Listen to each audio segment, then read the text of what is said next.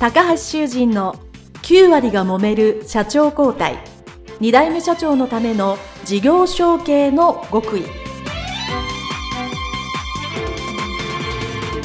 この番組は2代目社長専門経営コンサルタント高橋修人が経営に悩んでいる2代目社長やこれから社長になる後継者に向けて経営力を伸ばし会社を引っ張れるリーダーシップを身につけるための番組です。これまで数百社をコンサルティングした実績から2代目社長ならではの悩みを知り、その解決のための独自理論によって2代目社長もまた従業員も幸せに仕事ができることを目指した内容です。皆さん、こんにちは。事業承継コンサルタントの高橋修人です。本日は医療法人社団山口歯科診療所山口慎一郎先生の、えー、診療所にお邪魔してのインタビュー後半でございます。山口先生どうぞよろしくお願いいたします。お願いします。えー、インタビュー前半ではですね、えー、まあ、後継者時代というか、まあ、お父様と一緒に、えー、この診療所をされていたという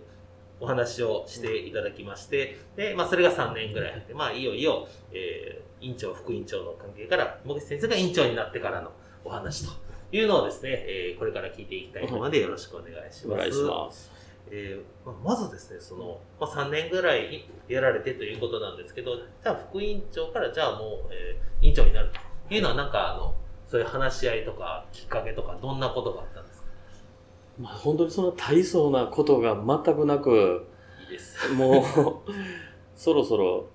もう、お前がやるかと父親から言われたのが、お父様の方から、3年ぐらい続きに、もうそろそろお前がやれと。はい、っていうのを言われた、もうそれだけがきっかけですね。ちなみにその時山口先生、おいくつだったんですか ?30、2とか。32ですよね。そうぐらいですね。だいぶ若いですよね。そうですね。はい。え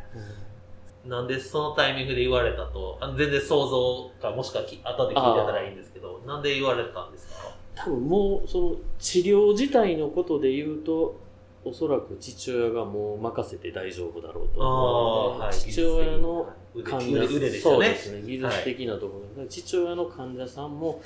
やはり僕がちょっと見るように見させていただくようになったっていうのもだんだんと多くなってきましたので、はい、そうな時に父親はもう引くと決めてたと思います、おそらく。なので、その辺からはもう午前中だけ出勤したりとか、うんうん、もう徐々に自分のライフワークを仕事ではなくプライベートというか、趣味の方に移行していったと思います。はい、そうですね、すごいですね。ちなみにこれ前半で聞き忘れますけど、はい。お父様は司会でいらっしゃるんですけど、はい、おじい様は？あ全然違う全然違うんですよ。ね。じゃあ別にそうか。そうです。父親一代目で。初代でご自身でやられてそうですそうです。はいすごいですね。そうです。父親は田舎全然想像でいいんですけど、なかなかやっぱりおお医者さんって生涯現役の人がいて、そうです、あのずっとやりたいっていうことなんですけど、想像でいいんですけど、なんまあそういうライフワークとか自分の仕事やり方が好きやっていう以外に何か理由って思い当たります？父親がはい。だだってそその時まだお父様 60? 真ん中ぐらいですか？そうですね。56ぐらいですよね。全然お医者さんでたら70歳でも現役の方山ほどいますから。多分ねもう父親も一線でバリバリ技術で打って治療してきてたので、うん、おそらくもう叶わへんって言い方が僕すごい今偉そうに言ってますけど、うんうん、って思ってさっと引き張ったやと思います。もうついていけないその今の治療技術を今から学んでまでやろうというバイタリティがなくなってたとはもちろん思うのでそういう時はもうさっと引こうと思ってたんだと思います、なるほど。患者さんにもやっぱ新しいことを提供したいっていうのを常に父親は言ってくれてましたので、はい、自分の腕で無理なところはじゃあ息子がやってくれるんだったらそっちの方がいいんじゃないかと。いうふうに思ってると思います。なるほど、本当えー、すごいですね、潔いといえば潔いですし、すね、思い切ってますよね。はい。で、まあ、じゃあ、ということで、まあ、院長に、えー、まあ、なられてということなんですけど、まあ、前編でも、あの一番最初はもともと自分で持ちたかったんやと。い。う、まあ、それ自分の診療所の、まあ、いわゆる今度トップになったんですけど、そうするとこう自分でやりたい治療っていうとか、やりたいことができるようになったと思うんですけど、まあ、あまり専門的な話はちょっと置いといて、ね。えー、リスナーの皆さんに分かる程度で、じゃあ、自分が、ご自身が院長になられてから、こういうことをまあ増やしましたとか、こういうことを患者さんに気をつけてやってましたっていうのは、どんなことがありますでしょう？かそうですね。もともとはやっぱり、さっきも言ってたように、ちょっと他の歯医者さんがやってないようなことをすごく、えー、やりたい。まあ、最新の技術を学びに行って、それを患者さんに提供できたらいいなと思ってましたので、うんうん、それがやっぱ一人でやると、まあ言い方変えなければ自由にできますので、うんうん、そうですね、自分の判断でどんどん新しい、そうですね、まあ機械なり技術なり、やり方ができますよね。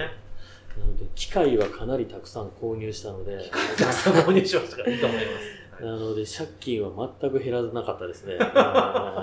もう、返したと思ったら、また増えてみたいな状態だったんで、はい、そういうことが自分でやっぱ自由にできるっていうのが、一番大きいのと、うん、自分を気に入ってくれて患者さんは来てもらえてるので、うん、やりがいもやっぱり勤務医の時よりははるかに、自分の看板が持てるっていうのは、そこが一番大きいかなと思いますね。うん。すごいですね。まあ、とはいえ、まあ、副院長から院長になられて、はい、まあ、自由にできる反面責任もめちゃめちゃ大きいですそうですね。で、いや、なって、まあもちろん充実はしてないけど、いや、これ大変やったなっていうのは、どんなことがありますか？もう、なってみて初めて分かることみたいな。スタッフとかがしっかり定着するのは、今でこそしっかりいてくれてるんですけど、うん、もう30代の前半、それこそ34、5の時は、うんもうすぐに辞めてしまったりとか多分それは僕がかなり未熟やったので、うん、まあそこの人の心をしっかりキャッチしとくということがすごい苦手な人だったので、スタッフにそっぽを向かれてとか、最短とかやったらもう2日ぐらいで辞めたことが。2日。そういうので人って難しいなっていうのが、まあ今でもけど正直そこが一番弱いので、いろんな人と出会ってそういう話を聞いてます。みんなスタッフとかどうやって成長させてるのかなとか、そこがいまだに勉強中ですね。そうですね。まあもう本当僕も歯医者さんの知り合いはいろんなところでいっぱいいるんですけど、皆さんね、やっぱりその、スタッフさんに定着していただいて、まあ長く。そうで、ね、さらにまあ、レベルアップしてもらうっていうのは、まあ、それはやっぱり、まあ、どの会社もそうなんですね。永遠の課題なので、そうだと思いますね。まあ、その最初の30代前半と今のまあ10年ぐらい前の自分の比較しても、未熟やったなっていうのももちろんあると思うんですけど、なんか、あの、未熟やったなと思い当たるシーンを一つだけ教えてもらっていいですか？ちょっとリスナーの方に。これやったから、あの、ちょっとあかんかったわ、みたいな。ああ。えっとね、僕、すぐ怒ってました。ああの患者さんの前で怒ることはしなくても、うん、院長室にスタッフを呼んで、えー、怒ったこともありますし、はい、うちのスタッフみんなずっと歴代のスタッフ言うんですけど僕の前で涙を見せたらアウトよと。僕は泣くほど人がやっぱ余計腹立ってきてた人やったんで。涙を見せて解決することはないよっていうのが若い時は思ってましたんで。やっぱその辺が、まあ鬼ですよねやっぱり。うんそれが今治ってるかどうか多分今のスタッフでも院長の前では泣かんとこって思ってる人多いと思うんですけど、うん、そういうところが未熟でしたね。本当すぐすぐ怒鳴るとかじゃなくて、許す人を許さなかったですね、うん、ちょっと細かいところはすぐ注意しとかないと、えっと、今で犬のしつけとかでもその場で言わないと後から言っても覚えてないよなと思ってました、ね。うん、もちろんそれはね大切だと思いますその言い方がやっぱり、うん、あ言い方があのあまりよろしくなかったのかなと。まあね、もちろんやっぱり、まあ、医療ですからね、その、ちょっとでも、なんか、ヒヤリハットがあったらね、その事前に止めるっていうのも当然やと。まあ、ええかええかではね、行かれない世界ですから、なんか気になったらその場で読んで、僕はコーナーさなあかんという、その言い方が、えー、きつかった。きつかった。はい。それが一番の今、今絶対直した方がいいよと思うところですね。うん。まあね、やっぱそれはあります言い方がね、はい、あの、すごく大切。で、それでね、やっぱり、なすぐ治るっていうか、改善してもらう言い方もあるし、もうなんか、言ったけど、やっぱり治らんと、感情だけこじれて、2日でやめるみたいな話になると思う。ね、言ってることは正しくてもね、電池の差がありますよね。そうですね。はい、ありがとうございます。あと逆にそのまあ最新のもの以外に、こういうのにちょっと取り組んだっていう、この診療所のまあ経営というか運営で。運営で。僕のまあ、こういう最新の治療するとどうしてもやっぱ治療終わってからが大事なんですね、歯科っていうのは。あの治して終わりじゃなくて、そこから長くお付き合いさせてもらってメンテナンスを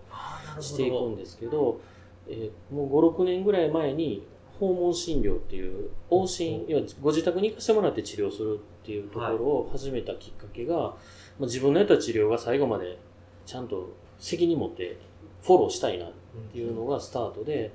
施設に行かせてもらったりとか、もちろん父親の患者さんもご高齢になるので、はい、えっと、来てくれよって言われることも増えてきましたので、はい、そこにニーズがあるのだろうと思って、今継続してこういう外来だけじゃなくて、来てもらうだけでなくて、我々が行くっていう診療スタイルも確立しましたね。はい、それすごいですね、こう。もう外来だけでなくそうね行くってまあそれはそれで大変じゃないですか。そうなんですよ。それす。るとなると。機材から全て揃えていかないとダメなので、はい、やっぱもう一つ診療所やるぐらいの規模にはなってで、ね、当然その先困ってたってスタッフさんも、ね、増えますし、ね、人もいりますし、うん、ね、山口先生一人で行くわけじゃないから当然ねね、何人か連れていかなあかんやろうし、うん、それはそう確かにもう一つやるぐらい大変そうですね。それが一番なんか今描いてたプランとは全然違うことをやってる。開業する前に描いてたプランとは違うことをやってるという面ではその訪問診療っていうのは全くやるつもりはなかったので。それなのでそこが変わったところですかね考え方の、うん、はい、えー、すごいですね。そうやってこうなんか思い通りにこう進んでいるところと。まあ思ってなかったけどでも今それをやってるところと、はいそうい。うのがやっぱりそのご自身が院長になってトップになって決断できるっていうところのやつそうですね。はい、はい、ありがとうございます。あの、随分お話を聞いておりますけど、まあ、そういうね、あの、今、淡々とお話しされてますけど、はい、多分裏ではすごいご苦労がいっぱいあると。思ってあるんですけど、まあ、そうは言っても、まあ、この診療所、まあ、引き継いでっていうには、まあ、ちょっと、まあ、最初ね、ご一緒にやられた可能性があるから、そこまでではないにしても、まあ、この診療所、まあ、一緒にやられて、その後院長になられて、この施設自体は引き継いでという表現をすると、まあ、あのご自身で開業するって昔と比べて、今、どうですか？ねどういうのが良かったですかね、やっぱりあの自分でもし一人でやってたら父親の患者さんを見るということはなかったと思うんですよね。で良かった点は父親を尊敬するようにはなりましたね。患者さんを通しての父親の話っていうのは家では聞けない話ですので、親子では聞けない話ですから、えーとまあ、患者さんからお父さんはこういうところがすごかったよと。か、はい、まあ、お父さんこういうところがあるよっていうのを治療じゃない会話をした時に聞けるっていうのはすごく勉強にもなりますし、でやっぱ父親ってねまあ、面と向かって言うことはないですけどやっぱ尊敬するなと思い出したのは恥ずかしながらこうここ数年ですね。あのそれまでは天狗みたいになって僕ってできるわと思ってましたけど、うんうん、やはり名前っていうのが偉大で、はい、父親がやってきた歴史っていうのが、まあ、本当に引き継いでいかないとダメだなというふうには今思ってます。はい、そうですよね、やっぱりその僕もそうですけど、うん、お客さんからあなたのお父さんこうだったよって後で聞くとなんかすごく嬉しいというか、そうそうらしいですそうです、そうだったり、まあ、それまあいい話も、ちょっとやんちゃな話もあったりするんですけど、まあ、それも全部含めて、あ、えー、そうなんだって、自分が見えない部分をやるっていうのは、やっぱり同じ仕事、同じ会社にいる、やってるからこそ、多分これ全然違うね、サラリーマン同士だったらそんなことそうですよね。それはなんかすごく良かったなと思います。はい、ありがとうございます。では、いよいよ最後の質問なんですけど、まあ、もし、タイムマシーンのようなものがあってですね、えー、その昔、これから私学部に行こうとする、まあ、18歳の若かりし山口少年に、言うと今の山口先生が戻って、これから私学部頑張って勉強しようと思ってるその昔の自分にあったら、なんてアドバイスをしますか？なんてアドバイスはい。そうですね、まあ難しい。まあ、仕事に関係なければ、はい、えー、大学に入ったらサッカー部には入るなっていうかもしれませんね。もう地獄のようなクラブの生活が待ってるので、おそらくクラブに入らなければ、えー、勉強はもっとできたはずやと思います。はい、けどまあ、そこでできた先輩とか後輩とかっていう人間関係はすごく学べましたので、えー、そこはすごい重要ですから、やっぱり入った方がいいかなと。はい、思います。で、まあ勉強よりもやっぱり、人間関係というか、たくさんの友人先輩、後輩を本当に作って、勉強は、今のね、歯医者さんはなかなか国家試験に受からないんですけど、僕らの時はそんなに落ちることがなかったので、卒業してから十分に勉強はできるから、うん、やっぱり人間力をしっかり磨いて、うん、頑張らないとダメだなっていうふうには言いたいですね。なるほど、そうですよね、もちろん知識や技術も大切ですけど、やっぱり最終的にはね、来られる患者さんも、まあ、なんていうんですかね、歯医者さんの技術が A 先生と B 先生が分かるかっていうと、僕ら素人には全然分からないので、結局その人間力っていうか、この先生、A 先生やっていうところにね、来るっていう意味で、やっぱ人間力を、特に歯医者さんの場合は、おっしゃる通り、こう高めておいて、そんなことは一個もないですよね。はい。ありがとうございます。えー、それではですね、前編後編についてですね、えー、お聞かせいただきました。ぜひですね、えー、西宮付近の方は、一度山口先生のところに、ありがとうございます。はい、来ていただけるといいんじゃないかなと思っております。はい。はい、えー、それでは医療法人社団山口歯科診療所山口真一郎先生でございました。どうもありがとうございました。ありがとうございました。